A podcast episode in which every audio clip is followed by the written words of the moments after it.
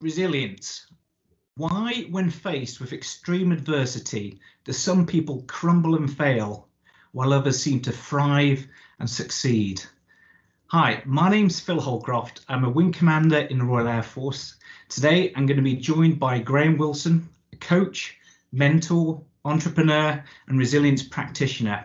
We're going to try and tackle this question about resilience. But to set the scene, I'll explain that I am currently at the Defence Academy of the United Kingdom. I'm studying resilience and I've got a personal fascination with this, this subject. It stems from my life in the military, being put through the rigors of flying training and our operation, undergoing the stresses and strains there, and also as an endurance athlete, deliberately putting myself in situations where I'm under a lot of pressure and I have to endure a lot of suffering. I have a fascination with can you build resilience and can that make you better in overcoming adversity? And finally, you know, as a family man, we've we've endured a pretty traumatic event when our youngest daughter was diagnosed with leukemia. Fortunately, she's fit and well, but the journey to her health taught us so much, and I'd never wish it on anyone, but we certainly grew from that. So this fascination with adversity and how it can shape people's resilience is, is something that I want to explore. Today, Graham Wilson is going to be my guest. So, Graham, he comes from a background in the army. He can absolutely relate to the pressures and strains of life and operations.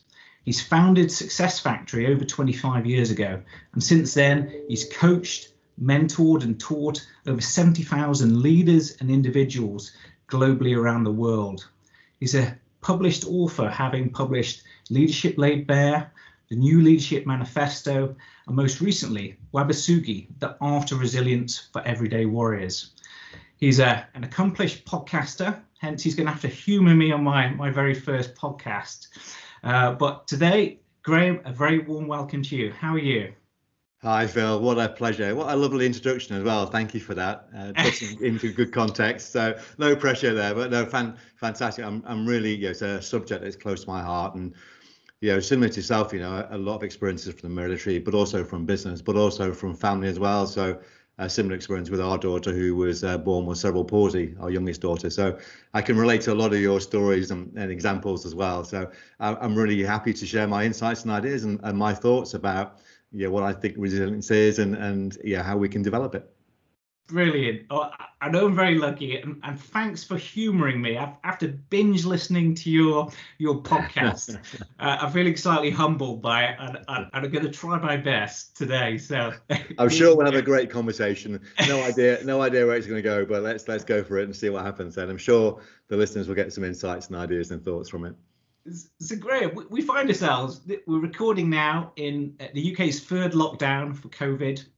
Clearly, the, the whole country and individuals are under a lot of pressure uh, and some might be struggling. So, from your perspective, you know, why why is resilience important to, to individuals, to teams, and, and to leaders?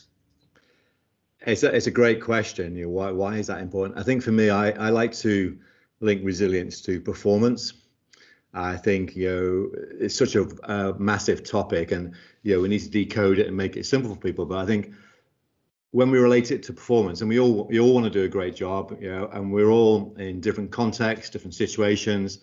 I saw a, a meme on uh, on I think it was Instagram or Facebook or, or LinkedIn the other day around you know we're all in the same situation, but we're not because we all might like be in, in the ocean, but we're all on different boats or different ways or different things. So so I think when you relate resilience to performance, I think then it makes it important that you know why why wouldn't we want to be the best we can be? So it doesn't matter what's thrown at us, and you know life will throw lots of things, and right now it's throwing lots of things around the the COVID crisis and, lots of changes that we're going to have to make and lots of challenges. So when we relate that to performance, I think I think that's what makes it so important because we all want to deliver the best we can be, and I think that's that's what drives it. So from a leadership point of view, I always talk about leadership really is about you know how you awaken possibilities in people to deliver extraordinary results. And know, the job of a, a leader in, in a corporate environment is to, and, and I guess military as well, and is, is to create this high performance environment where success is is inevitable. So whatever you've got to deliver, you want people to perform, and, and it doesn't matter what strategy you got. At the end of the day, strategy at the end of the day is always about about people delivering whatever it is you need to deliver. So that element of helping people to perform at their highest level requires them to be resilient because we're in a world of fast change the pace of change is so fast, it's so unpredictable, volatile, there's lots of uncertainty and complexity in there. So, you know, we need to develop that whole resilience piece to be able to enable people to perform at the highest level. So I think that's why it is so important. You know, we we want to get the best out of of this human factor that we have available for ourselves. But but also I think you know helping people to be resilient is you know why wouldn't you want to do that? You've all got a duty of care. So why wouldn't you want to have people who've got the ability to be able to form you know, in a situation, I, I always talk about your resilience being, you know, that ability to be able to deliver in mission critical situations. We were just chatting about before the uh, the start of the podcast about the uh, the video I saw um, around this, yeah, the pilot, the helicopter pilot trying to land on a on a ship, and we were talking about composure, weren't we? Around, you know, you're trying to land uh, on on this platform, and the ship's like a little dot in the middle of the ocean, and it's bobbing around, and yet the yeah the pilots, know, appear to be very calm, very collective, and you know successfully lands the helicopter onto the ship. And you know, I think that's down to you know a lot of skill, isn't it? A lot of mindset, a lot of structure, a lot of process, lots of practice, and so I think it's important that yeah, as leaders, we we develop that in people so that we can all thrive in in today's environment or whatever the world throws at us. You know, that's the key, isn't it? You know, that whatever situation in, you know you have the confidence and the ability to to thrive in it and and perform at the highest level. What what what a great start! That, that, so much covered there, Graham. So I, I took from that this. Well, you're probably familiar with this VUCA term. Yeah. There's volatile, yeah. uncertain, complex, and ambiguous.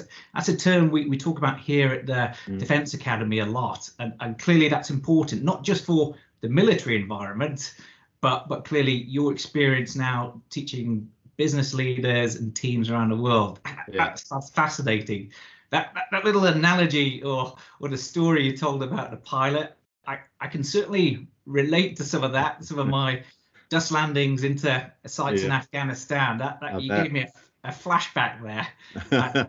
I, I, I think that the resilience or the ability to have composure absolutely stems from from training there you know there's yeah. some innate skill but the training and that, that's what i want to explore with you today you know yeah. can how trainable are we as individuals and, and, and, can we can we actually improve our resilience so i'm excited to look at that but yeah. i guess be, before we dive in to the yeah. way you train resilience in, in the people uh, do you, do you have a way of defining resilience and and and you know a way of describing it and I know you've got a model for it, but do you have a, like a set definition or, or, or words when you think of resilience, what it is, Graham?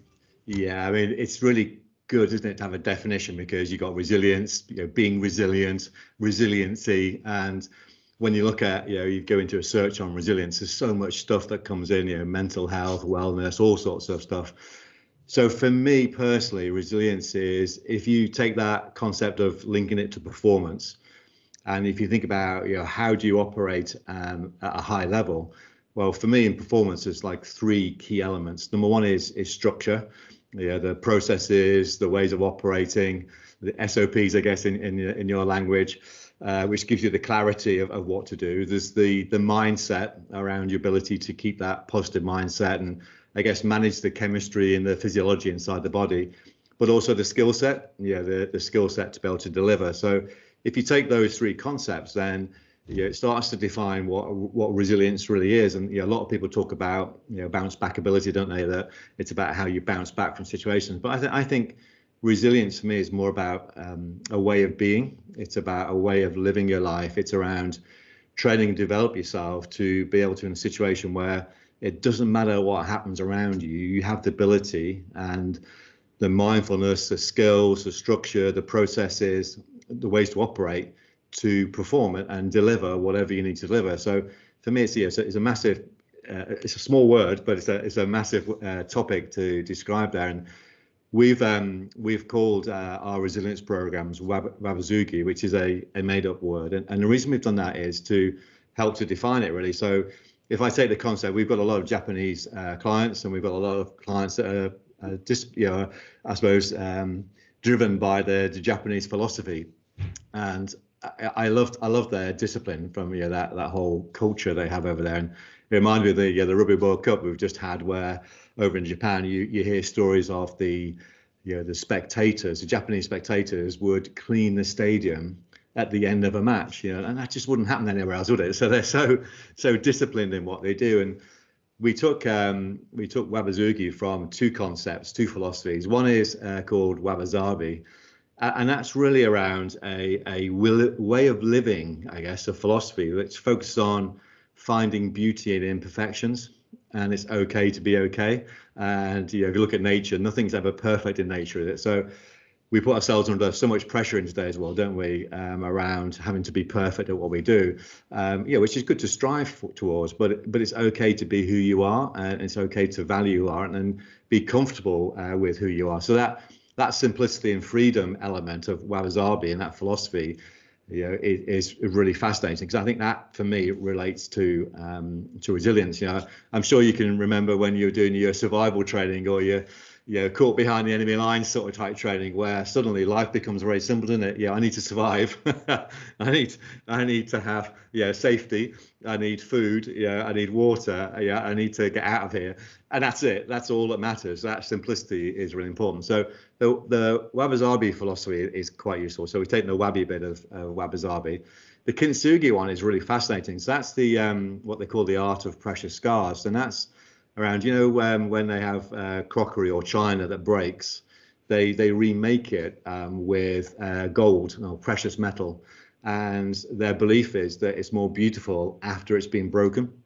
So, you know, these these pots and and uh, works of art, if you like. So it doesn't matter if you're broken, you can actually rebuild yourself and become back stronger. So we took the the sugi of kintsugi and the wabi out of wabi-sabi and, and created wabisugi, and that that's really where we call it the the art of resilience for everyday warriors because I think it is an art form. I think it is something that we can develop. I don't think we're we're born with it. And I guess you know some of the psychologists and, and people will study that and say, well, there's part of DNA that, that makes you more resilient. Maybe there is, maybe culturally, I don't know. Uh, but for me, really, I think we all have the ability to become more resilient. Yeah, I certainly uh, recognized that when I joined the military at a young age and realized actually how much I could do that I didn't realize I could do through you know, proper structured training, you know, understanding the purpose of why we're doing things, you know, building in that that sort of way of working, getting shouted at for the right reasons, of course, all that sort of stuff. But there was a reason behind it, and and you know, it just helped you to realize actually that you know the human body is a survival mechanism, but but what that sometimes does is stops you from doing things you know you could do. Um, so I think I think for me that's that's probably yeah how I how I would you know define you know what what resilience really is. It's a it's an art form. It's the ability to perform when it really matters and the ability to perform in, in mission critical situations. Great, that, that, that's great. I, I, mean, again, so so much there in terms of the thought you put into defining resilience. Uh, what I will say is the military as a whole doesn't have a common definition. Yeah. Different departments do, and we don't have a, a common model. Yeah. And, and, so I think that's a bit of a flaw because when we're trying to make people resilient, we're, we're not really telling them what it is. Yeah. So I, I think we've got some way to go there. Uh, and what we don't have is a model. Now, I was I was very fortunate that you let me do your uh, Wabisugi uh, online program, which is fascinating. The simplicity and the power behind it uh, really, really impressed me. But as a model, it has six pillars. Uh, it has vision, vitality, support, composure, persistence, and decision making. Yeah. So I, I think as a model, if we develop one in, in the Air Force, something that is that clear and that you know from the the, the most junior soldier to the most senior individual in yeah. defence, they need to get it and buy into it. And I, do you have any comments on the importance of models and why you chose to have a, a model for Wabisugi? Yeah, I think I think twofold really. I think one is yeah, as you rightly said, it's a massive topic, and you know if you try and search it, it gets a bit woolly because it hasn't really been defined. And you know, some people will talk about resilience being around um, mental toughness. There's a whole body of work, isn't it, about mental toughness and all that sort of stuff. Then someone else say, well, no, it's more about well-being. Um, Um, some people say it's about this, some people say it's about this, and, and it's, it's all all different. So when we were researching resilience, and over the years, you know, from my military background and, and uh, you know, 20 odd years worth of consulting and, and working with many leaders from around the world, is I was trying to trying to get to a situation where I could decode it and simplify it for people and, and say, okay, well, if you develop in these areas, then you will become more resilient. So we took all the all the research we could find. Uh, it's over a yeah, 20 odd year period, so it's quite a, an in-depth uh, research. Yeah, real uh, conversations, discussions.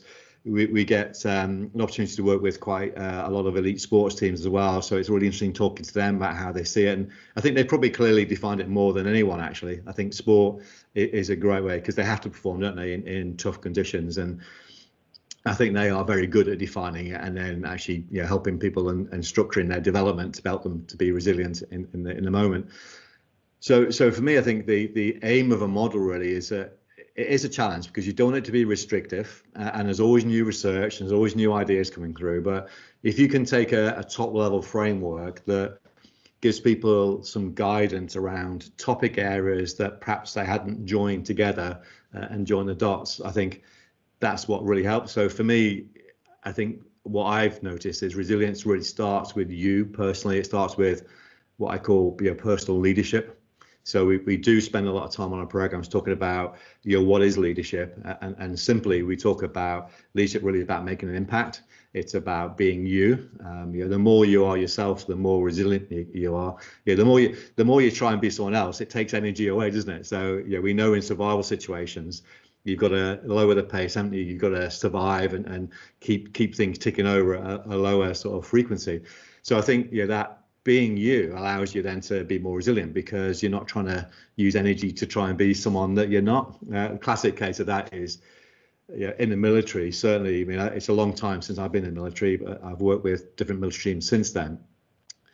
A lack of vulnerability is, is one of the key things, isn't it? Where people aren't prepared to you know, share that they're they're knackered, exhausted, burnt out, or whatever, or you know, that stiff upper lip sort of thing, and they see it as a bit of a failure. So that that ability to be you, to be vulnerable, to be okay, um, I think is important.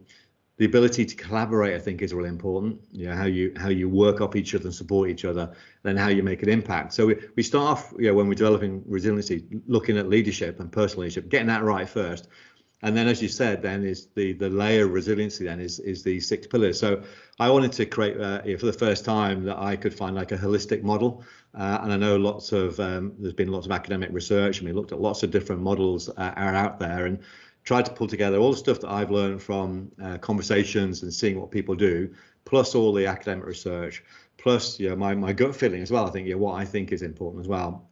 And uh, we pull that together and, and it came really into these these six pillars really where you know it's really hard to be resilient unless you're really clear about what your purpose is uh, what your vision is what your goals are. And you know if if you think about that from a, an operating point of view it's, it's very clear you know if, if i if i know what we're trying to do at top level then it makes it really easy to say well actually, am I doing something that's taking us nearer to our vision, or you know, am I doing something that's on purpose, or is this going to help with my goals? If it is, then I can do it. If I can't, then I'm not going to do it. So it gives you that clarity, um, which is really important.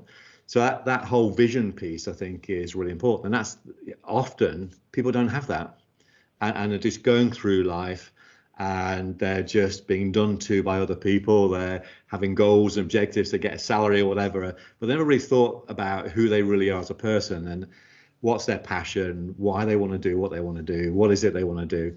And I, I, I can remember when I left the corporate world, so I had a military career, worked in the corporate world, and I decided that I wanted to start my own business. And I, I remember sat on a, a beach in Rhosneigr and with a notepad and saying, you know, what is a wonderful life? And just these words came up around adventure, travel, making a difference, teaching, all all the things that that were really important for for me and the family. And I then used those words to say, well, okay, in order to create a business yeah, that's going to give me this, what must I do? And I work backwards from that, and that that's given me a really good way of being resilient over what is it now 27 years worth of being in business through lots of ups and downs you know recessions you know 2008 and all that sort of stuff and obviously recently you know with the, the crisis but being clear about about you know what is it your your real business is, i.e., what does it give you as a person, as a family, then it makes it a lot easier. So I think that's that's you know how, how a model can be really helpful. The other aspect as well is around you know once once I know what the other attributes are in terms of you know this whole thing around vitality. If I know that there are elements of vitality, because you take, take each of the six pillars, can't you, and go down another level. So if I know that resilience for me, resiliency or leadership really is all about energy. So you can't be resilient unless you've got the energy. So how do I actually get energy inside my body? And I know the military is is more about fitness training, isn't it? It's, it's but they, they don't look at it holistically, do they? About in terms of well, they never used to in my day around you know mindfulness, about diet, nutrition, um, how to sleep uh, in the best way.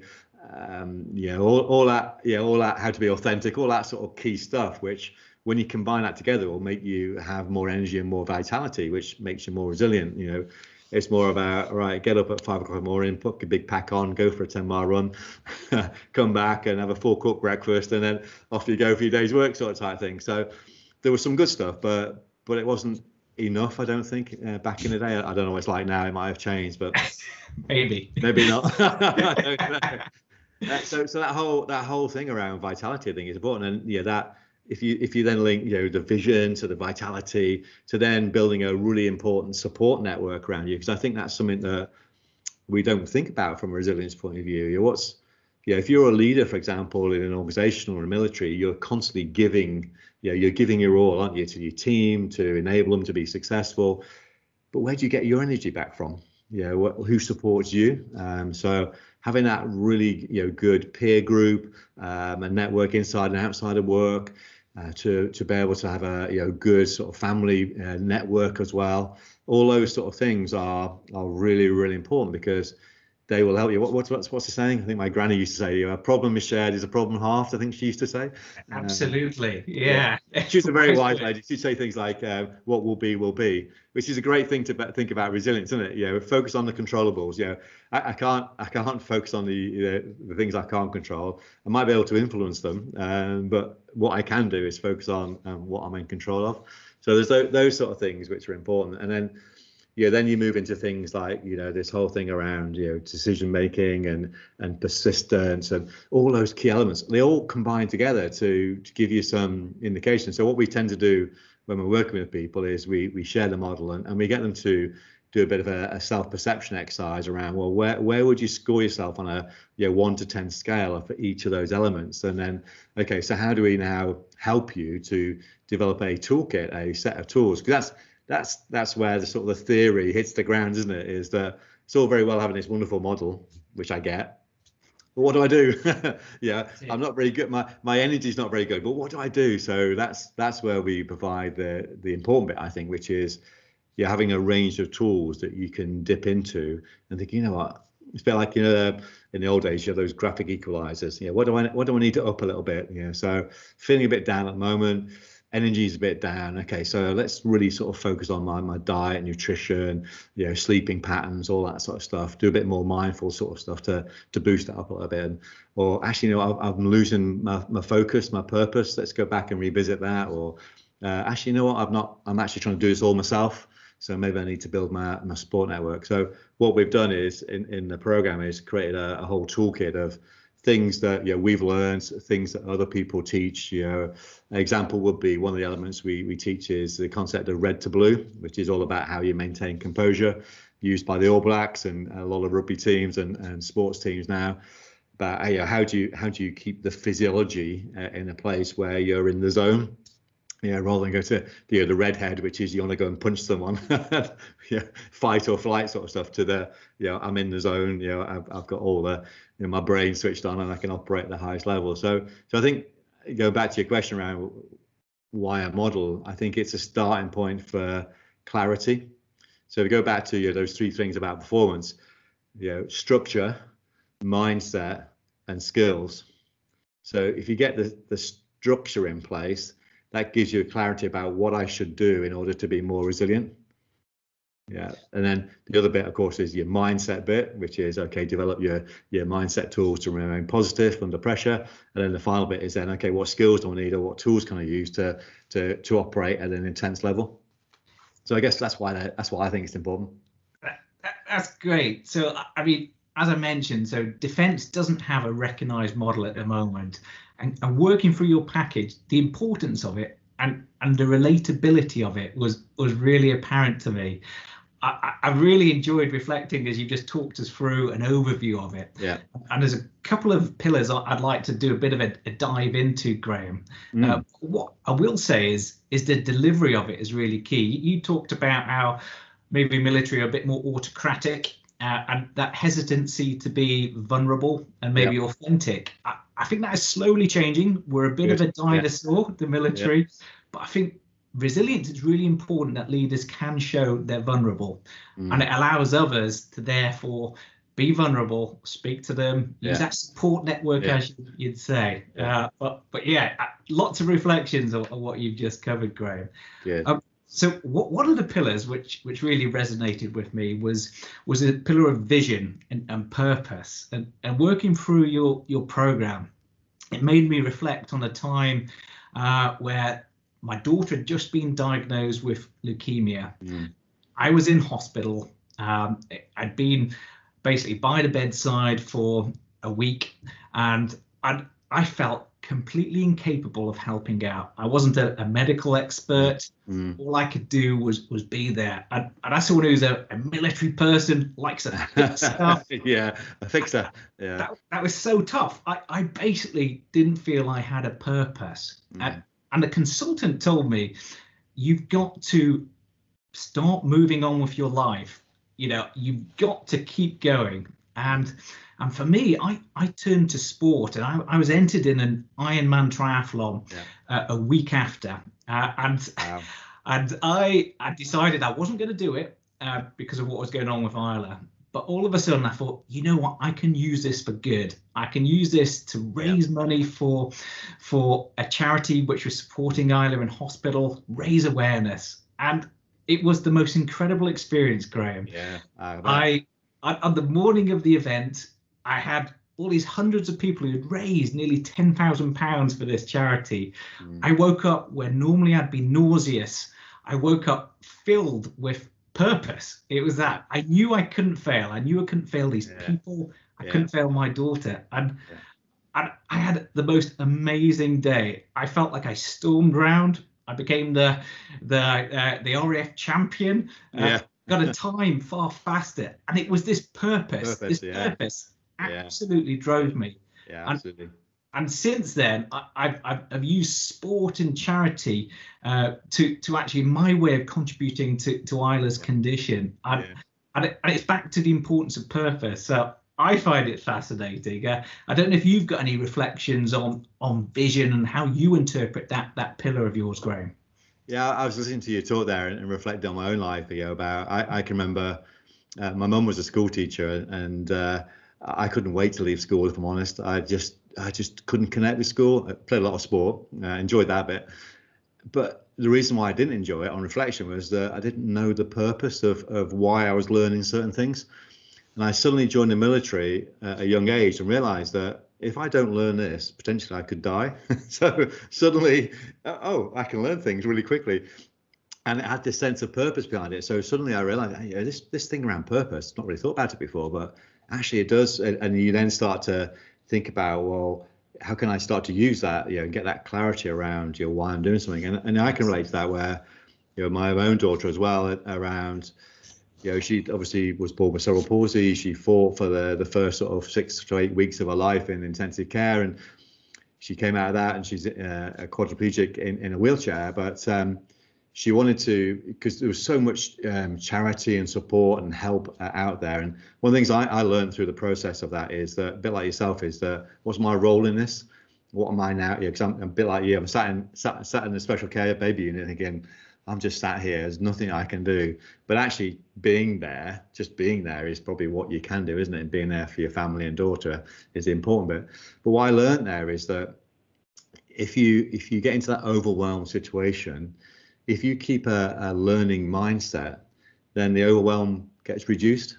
So I started to learn everything I could. Probably you did as well about leukemia, didn't you? Around, yeah, everything around, yeah, cerebral palsy. What's it mean? Yeah, what treatments can you have? All that stuff, and, and that that became my passion and purpose. To think, okay, what can we now do to support Jenny? And, and one of the things that as she grew up. And, and one of the things we said to ourselves is, you know, we wanted to, to go to a, you know, if you can call it a normal school, but if you know what I mean, a, a standard, you know, what every other child will go to school, uh, which she did, which was great. And and one of the things she she wanted to do at one point was to go and raise some money to put some money back into the charities that had helped her, which I thought was a fantastic purpose. And uh, I'd spent obviously an earlier life, um, you know, climbing mountains and, and teaching outdoor pursuits, all that sort of stuff. And she said, I want to, I want to go and climb Snowdon. So I'm thinking, wow, that's a, that's a, that's a big challenge, you know, in terms of someone who's in a wheelchair. Where, and yes. it was like, yeah, of course we can do that, Jenny. Yeah. And then inside I'm thinking, wow, yes, we need to get a team together. So we put a team together and, and we had all these plans and a lot of stuff, and, and we were gonna take it in stages and yeah, it was like where you know, camp one, camp two, and get to the top sort of stuff. So we got permission to camp and all that stuff. And but the weather for that particular summer was just uh, atrocious. So it got postponed, postponed, postponed. So eventually it was just like one little gap in the window. I thought, well, we've got a day. It's getting to the end of the season. We just got to go and do it. So we just did it in, in one day. And uh, it was just amazing to you know think about a couple of times on that trip where yeah the weather started to change as it does and it was getting colder and wet, but you know that persistence of you know I want to do this because I want to I want to put some money back into the charities that have supported me. You know, seeing her determination and, and, obviously seeing her face at the top of Snowdon was probably the most the proudest bit. And yeah, we had to carry her through different parts of it, and but she sort of yeah, held up and, and walked through there. But but what what that showed me really is that once you have that sense of purpose, it's amazing what you can do. And and sadly, I think there's lots of people out there that haven't really spent time thinking about that. You know, what their what their real purpose is, what they what they really want out of life. Um, we, we in Success Factory we call it living a wonderful life. So our, our purpose as a business is about awakening possibility in leaders and teams to deliver extraordinary results whilst living a wonderful life. And that that wonderful life is around you know, life's too short, isn't it? So you might as well enjoy what you do. So how can we create a, a business that's going to give people a life they want to lead? Um, so yeah, we're obviously you know working in a way that supports you know people's desires outside of work as well as inside of work, and I think that's that's an important thing to do from a, a business point of view. Because when people are on purpose, they perform at a higher level, don't they? It, it's quite simple, really. So that whole I always talk about in organization, you know, an organizational level, I'll go into senior teams, I'll say to them, well, yeah, what's the purpose of the business?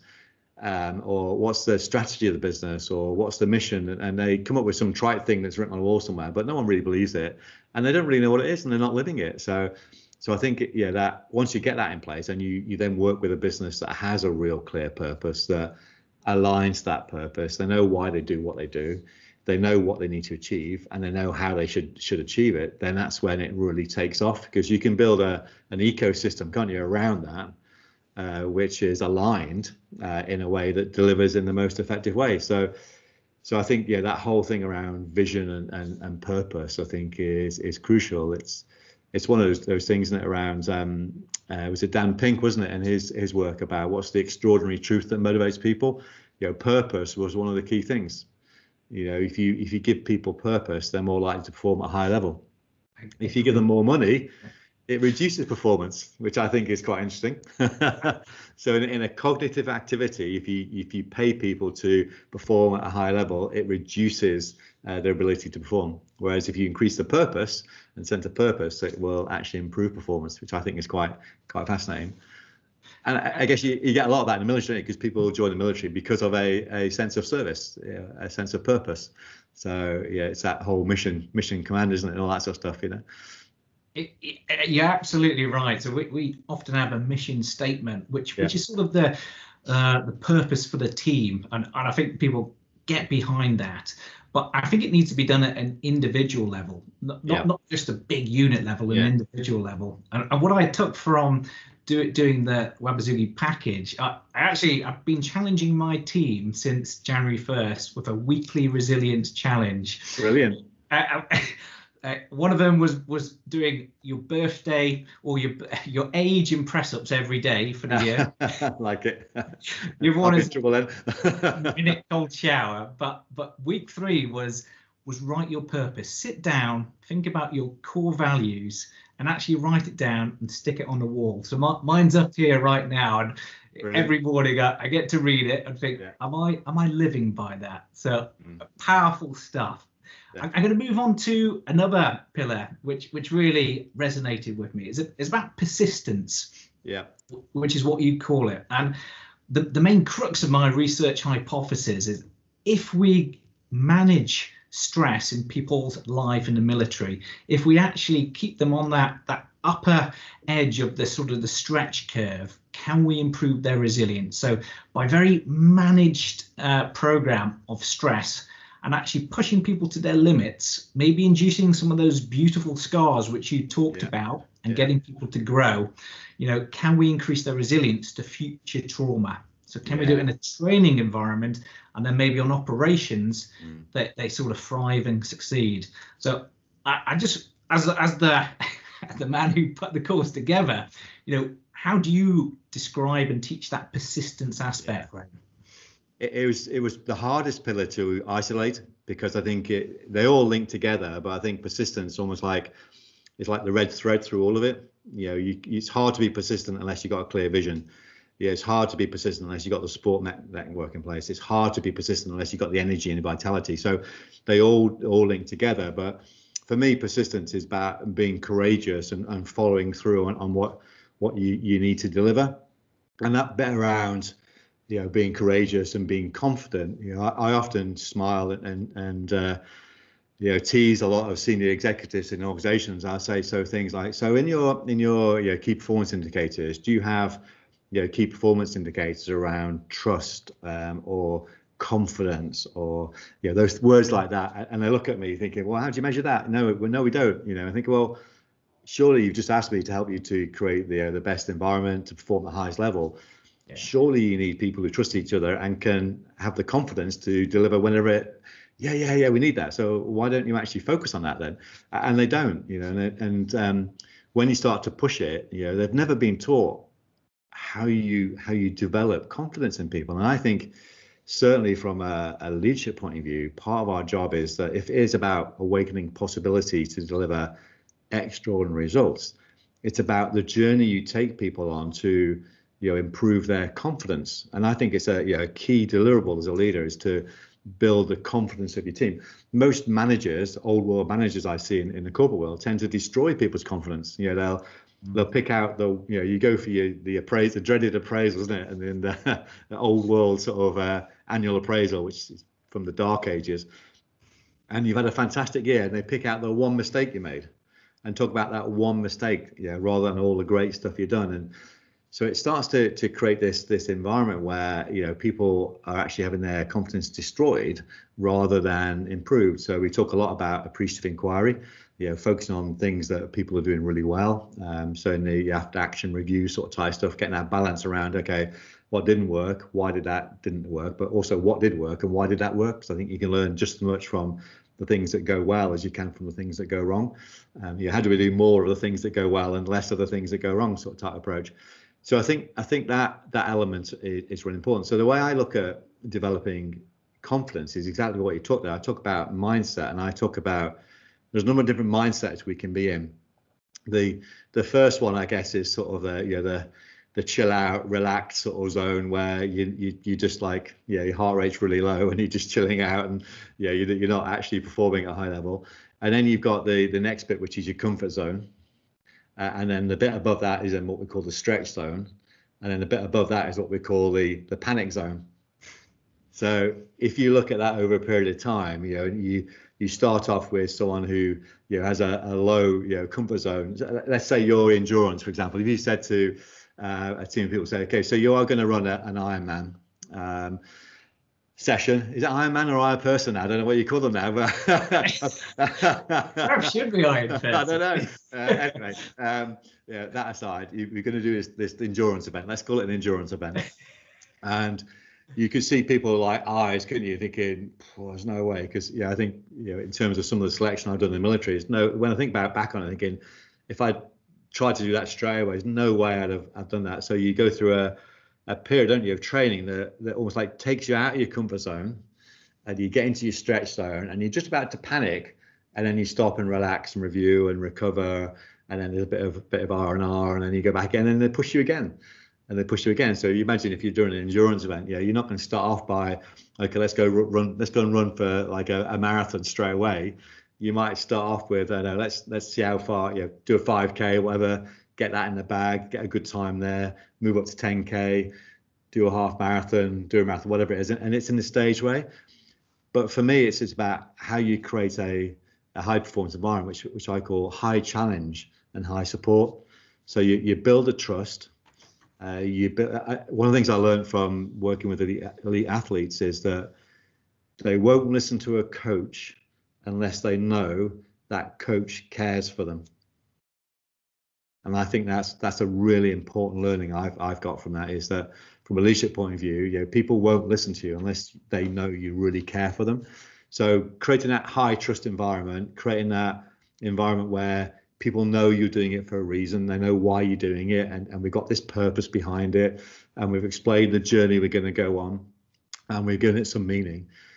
Um, and then and then you, you can then start to push people you know and if, if you've got a you know a high challenge environment with le- low trust then it's just everyone panics don't they they go straight into the panic zone and stuff like that whereas if you create this we're on this journey together we trust each other we're going to support each other we've got this goal of running this endurance event. You know, we're all going to learn about nutrition and health and stretching and exercising and running technique, whatever it is we're learning.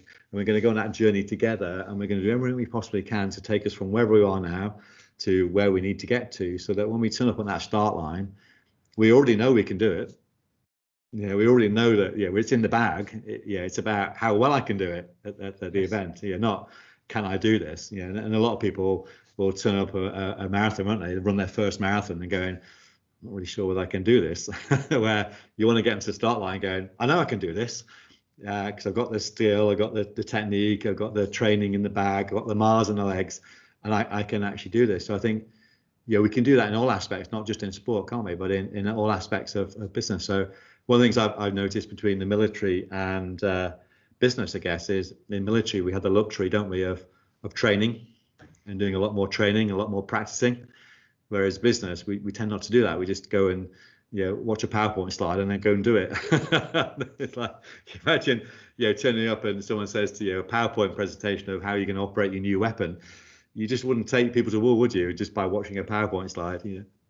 You probably want to go and take them down the ranges, wouldn't you? And say, okay, can can you do it when you're tired? You know, and here's some standards that you need to get to before we're going to go operational so there's there's a lot of things we can learn from that. But I think that that whole persistence and that whole thing around uh, that wonderful phrase after the military called dislocated expectations. Yeah, that whole thing around how do you react when things don't go to plan. And I think you mentioned before the VUCA world. And yeah, that's obviously from the American military, isn't it? Originally, um, they probably stole it from somewhere. I can remember talking talking about it in the 80s. So uh, uh, so it's been attributed to Iraq, hasn't it? I think, but so that was the 80s as well before that, wasn't it? So, um, yeah, how, how do you train soldiers to fight an enemy who you don't know what the enemy is? You don't know where they're going to be. Um, you know, are they going to be in the Arctic warfare? Is it going to be jungle warfare? Is it going to be desert warfare? So, how do you train people to do to operate in this this world? It's been around for ages, and, and what you have to do is you have to train people to be able to think on the ground. You can't have a a standing operating procedure that says, well, if this happens, you do this because quite often it's never happened before. And we've seen loads of examples, haven't we, of, of situations like the Twin Towers, for example, where it was a completely new environment where you know you needed people on the ground to think about, okay, well, this is not done before. Let's think about how we're going to do this. So build, you know, you know building that you know thinking leader i call it or the thinking soldier i guess is the important thing isn't it is that was it mike tyson was it the he's the boxer he's famous for saying that everyone has a plan until you get punched in the mouth i think i, I love that quote Wait, yeah superb I, I, love the I love the Mike Tyson. I also like the the Rocky the Rocky films. Well, I always love a yeah a, a, sort of emotional journey, isn't it? The underdog coming well, but that that quote where he's I think on which Rocky whoever it is and he's he's coaching his son or whatever, and and he's it's something like it's not about it's not about how many times you get hit, it's about how many times you get up. Uh, I think is is the key the key thing, yes. and that's what success is all about. And he goes on to say some other wonderful words, but I've got that quote um, somewhere, but. So I, th- I, think that's probably where where I'm coming from really around this persistence bit is it's definitely trainable. Um, it's definitely putting people in situations where they can reflect and grow. You know, creating this growth mindset. Because I, I think, you know, as human beings, we tend to underperform. You know, you, you'll know that, don't you, from endurance? You know, you're thinking, you know, when you look at you know, human beings, we're not hugely different from each other. Just that you know you got the the training in your head, you know you can do that stuff. And I know you hear stories, don't you, of mums of of you know where they they've had a car crash or whatever and have lifted cars because their baby's underneath it. You know, well, how how do they do that? they haven't suddenly become strong in in a second, do they? but they do, don't they? Because yeah, the body tries to protect itself. So you've got this dilemma, haven't you, around it's a bit like the simple thing of, of stretching, isn't it? You've got to overcome the stretch, the, the sort of reflex response, haven't you, to breathe to be able to get a good stretching. So there's all those sort of things that, that we need to be aware of and and think about to, to be able to be more successful at what we do. Greg, you, you maybe reflected quite a lot there as, as you've talked about uh, persistence. Uh, I, I, think in the military, we often uh, train the physical component. Yeah and we get it that into stretch and then we maybe do the intellectual component. Yeah. We don't necessarily put resilience at the forefront as as, a, as an objective to train. Yeah, yeah. And, and, that's where i really am trying to dive into with my research because it is it is a component of that. Yeah. as as you train someone physically and mentally you are you are developing their resilience. But maybe by putting a greater priority on it we, we could be yeah. much more successful uh, you've also made me think about my, my running sort of career. I, I, I, definitely aren't fitter than I was 10 years ago, but I genuinely believe I, have built up mental resilience yeah. and, and, toughness over the years that I, I can tough it out. I can, I can hurt myself more, and, yeah. and, I think that's that's the main difference in in my performance recently. So I, I, just think there's huge huge power in that there. Mm. Um, so Graham, uh, I've got one more thing which I, pillar I'd like to have a quick look at, and and it's your your composure pillar. Uh, yep. and, and, what sits behind that is a bit of how you respond to stress, that moment between stimulus and response. Yeah. Whether you can apply a growth mindset in the military, so important. Yeah. When something goes wrong, and it will go wrong, as Mike Tyson says when yeah. you get punched in the mouth. Yeah. Uh, it's about getting the right outcome. So I, I, I, guess if you were looking back to your your military colleagues, knowing yeah. what you know now, how would you teach that composure element to them? What what are the important principles to bring out? Yeah, so I guess the the understanding bit. I, just going back a bit about the persistence bit as well. I think one of the things that I I've learned that that didn't perhaps happen when I was going through my military training was that you were never shared the reason why you were doing certain things, as in the uh, the the sort of training methodology. You just did it. You went on with it. So I think there's something that that perhaps can.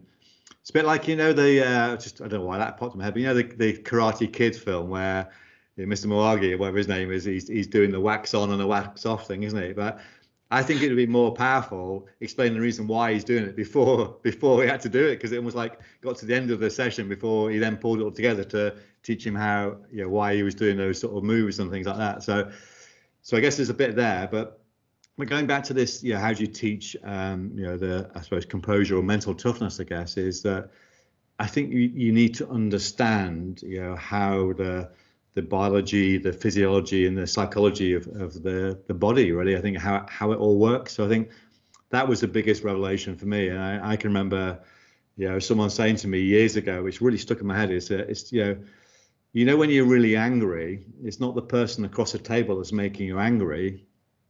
It's your response to that. So it's not the person that's making angry it's you.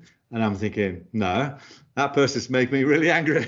And i went away and reflected and i'm thinking you know what? That is so true you know that it, it's it's not the other person it's just how i am responding to what that person's doing or what that person's saying. And that that was such a liberating experience for me to understand that actually I am in control of my emotions. I am in control of, what's happening inside my body. But like what you said there, when you're doing your endurance events, yeah, you are in control of the pain, aren't you? You can you can actually look at that and, and think about because pain is just a, a, a signal in the body saying that yeah you're getting a bit tired, isn't it? What is it? It's something like um, this Navy SEALs, is it? There's, there's something like I can't remember which variant it is now. Is it something like when you're completely exhausted, there's still 40% left, or something like that, isn't it? Or something. Like, I think there's a phrase. Yeah, I'm not sure whether it's 40% or 60% left or whatever it is, but there's a lot left in the tank, you know. And you see that, you know, because I've seen that where you know, when you're in combat situations where you think, oh my God, I'm exhausted, then, you know, a round goes off above your head and suddenly I'm energized now to go and do another, you know, whatever I need to do to get out of the way sort of thing, you know, so there's always more in the tank. So I think that that whole thing around teaching composure is you've got to get into the, how does the human body work?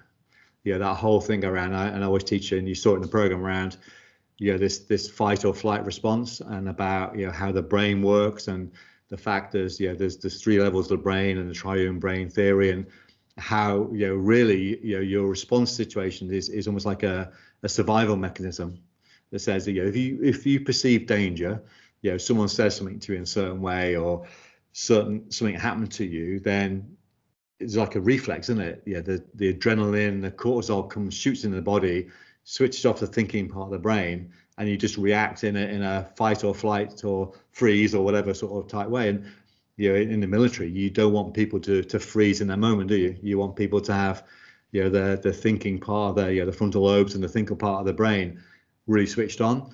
So teaching them how that how that system works in the body is is is really really powerful. Um, to help them to understand then okay well if i get that and, and and i know now is that there's all these signals coming from my heart to my brain and all that sort of stuff. How do I now control that? Uh, and the way you control that, of course, is through breathing. Yeah, because no one no one gets taught how to breathe, do they? No one. Yeah, you don't have like GCSE breathing exams at school. But but breathing is the key, isn't it? The key it's a key bit about how you can control the physiology inside the body. So, you know, if, if you can start to learn how to breathe effectively and, and start to control the signals that are happening inside your body. It doesn't matter what's happening outside you, you're always in control, which is fantastic. So if, I, if I'm in a meeting and someone's really winding me up, I can't control the other person because that's the other person. But what I can do is control my response. Yes. So that's so that's probably the the stepping stones. Is one is to help people understand what's going on. Yeah, and, and obviously you can go quite deep, can't you, into belief systems and you know, we have a little technique called ABC that, that can sort of, you know, what's the activating, you know, trigger and stuff like that. And, and there's loads of, yeah, we all have lots of different triggers, don't we? It can be you know, the physicality of someone, how someone looks. It can be the voice. It can be the tonality of the voice. You know, I'm, I'm what, 58 now, and I'll pick up my phone and it's my mum, and my mum has a certain tonality in their voice, and I know I've done something wrong. I'm thinking, oh, hell, I'm 58 now. and it's just something in there that, that triggers off. You're thinking, flipping out, I'm a little boy now, you know.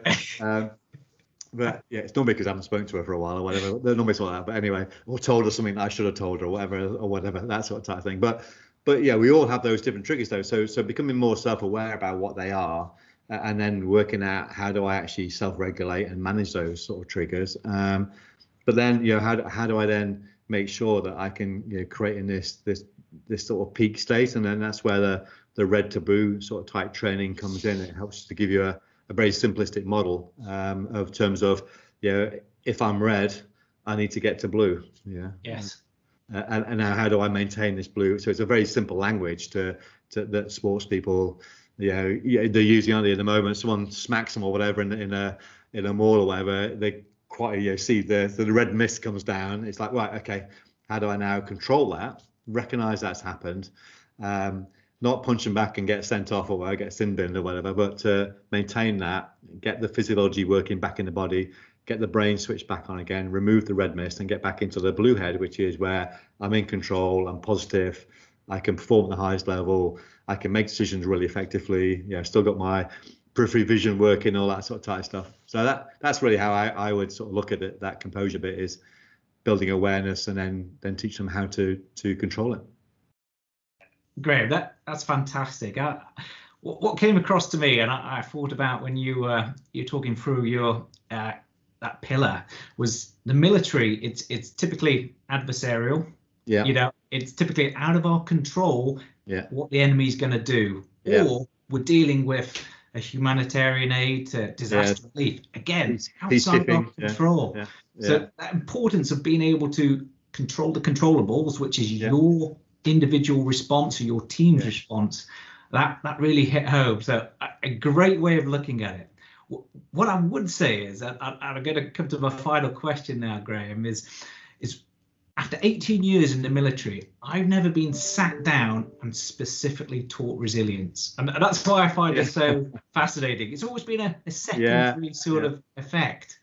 And, and I'm, I'm, interviewing a, a wide range of, of, people, you know, military members, yeah. uh, academics, uh, doctors, psychologists, uh, and I really wanted to get from you, as someone who's a civilian practitioner but understands the military, what your best advice to the military would be. So I guess my final question is, you know, if you could give, you know, your, your top tips or advice when it comes to resilience training, is there anything which jumps out from your experience on the civilian side, speaking back to your former military self?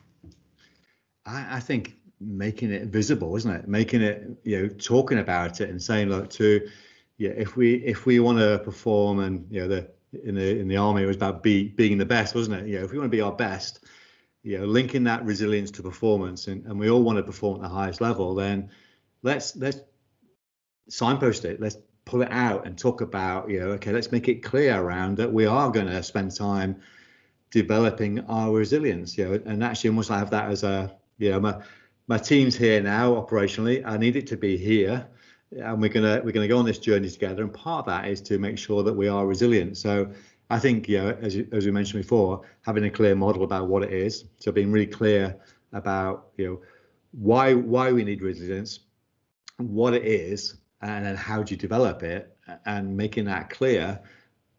I think that's a starting point. Yeah, and I think yeah, what because they're doing sport. There's this yeah in, in, elite sport they spend a lot of time, don't they, talking about how do you become more resilient? You know, how do you help athletes coming back from injury? You know, how do you even even you know down to when you know uh, athletes retire? How do you help them make that transition into into their new new role? Um, you know, if you if you if you're a, a rugby player, for example, or a footballer, and you you used to well before COVID days running out in front of massive crowds every Saturday, and suddenly you retire and you spent your whole, you know, particularly the other guys coming through now have spent their whole life in the professional arena, they've lost their purpose, lost their identity. Who are they? So how do you support them to to go through that? So I, th- I think if I was my time back in the military, I think making it clear about the importance of it, signposting it, uh, make it part of the curriculum. You know, it's it's part of you know your your journey to to be operational is to demonstrate that you can be resilient so yeah part of the training programs you know um, yeah i think that's probably what I, i'd yeah, it's, it's, a tough thing to do, isn't it? To change the military, I know, but I can, I can, I can sort of think about yeah, certainly what it was like in my day. Trying to get things to, to change was was a, a nightmare. But I think by sounds of it, is changing, isn't it? Which is good.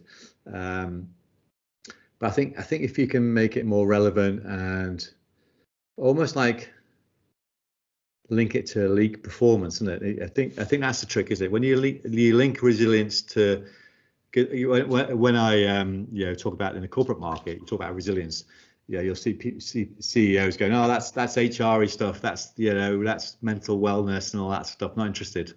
Yes. But when you say, well, actually, no, it's about how you improve the performance of your people. Oh, okay, yeah, I'm, I'm more interested in that. So, so maybe it's about, you know, moving it away from the, you know, the wishy-washy sort of resiliency sort of type stuff that can be out there, uh, to actually, this is about elite performance. You know, to, to be an elite performer, or you know, fly helicopters or maintain helicopters or what, or part of the team, whatever you do, then you need to be resilient at what you do. I think that's that's what would be my advice. Uh, great advice, Graham. So uh, a, a, few things really uh, chimed with what other interviewers had said, and that was about the prioritization, importance, deliberately yeah. training it rather than yeah. secondary effect. Uh, and, and, the fact you have a model for it as well, I, I, I yeah. think that's something I, would take as something that the military can can take from it. And then finally, that that point you made about linking it to performance. And that, that's something we're starting to see. We have something called human performance yeah. and, and resilience, and, and there's absolute overlap there. So, yeah, so that, that's fascinating. So, so great. We're, we're, gonna we're gonna end there. So we, we, we set ourselves the target of trying to answer the question, you know, why, when faced with extreme adversity, do some people crumble and fail, and others seem to thrive, and can we change it? And and I think we've certainly gone some way in in, in coming up with some answers. Uh, Good. Great. Thank you so much for your time. That's hugely appreciated, uh, and, and it's been been great to chat to you. My pleasure.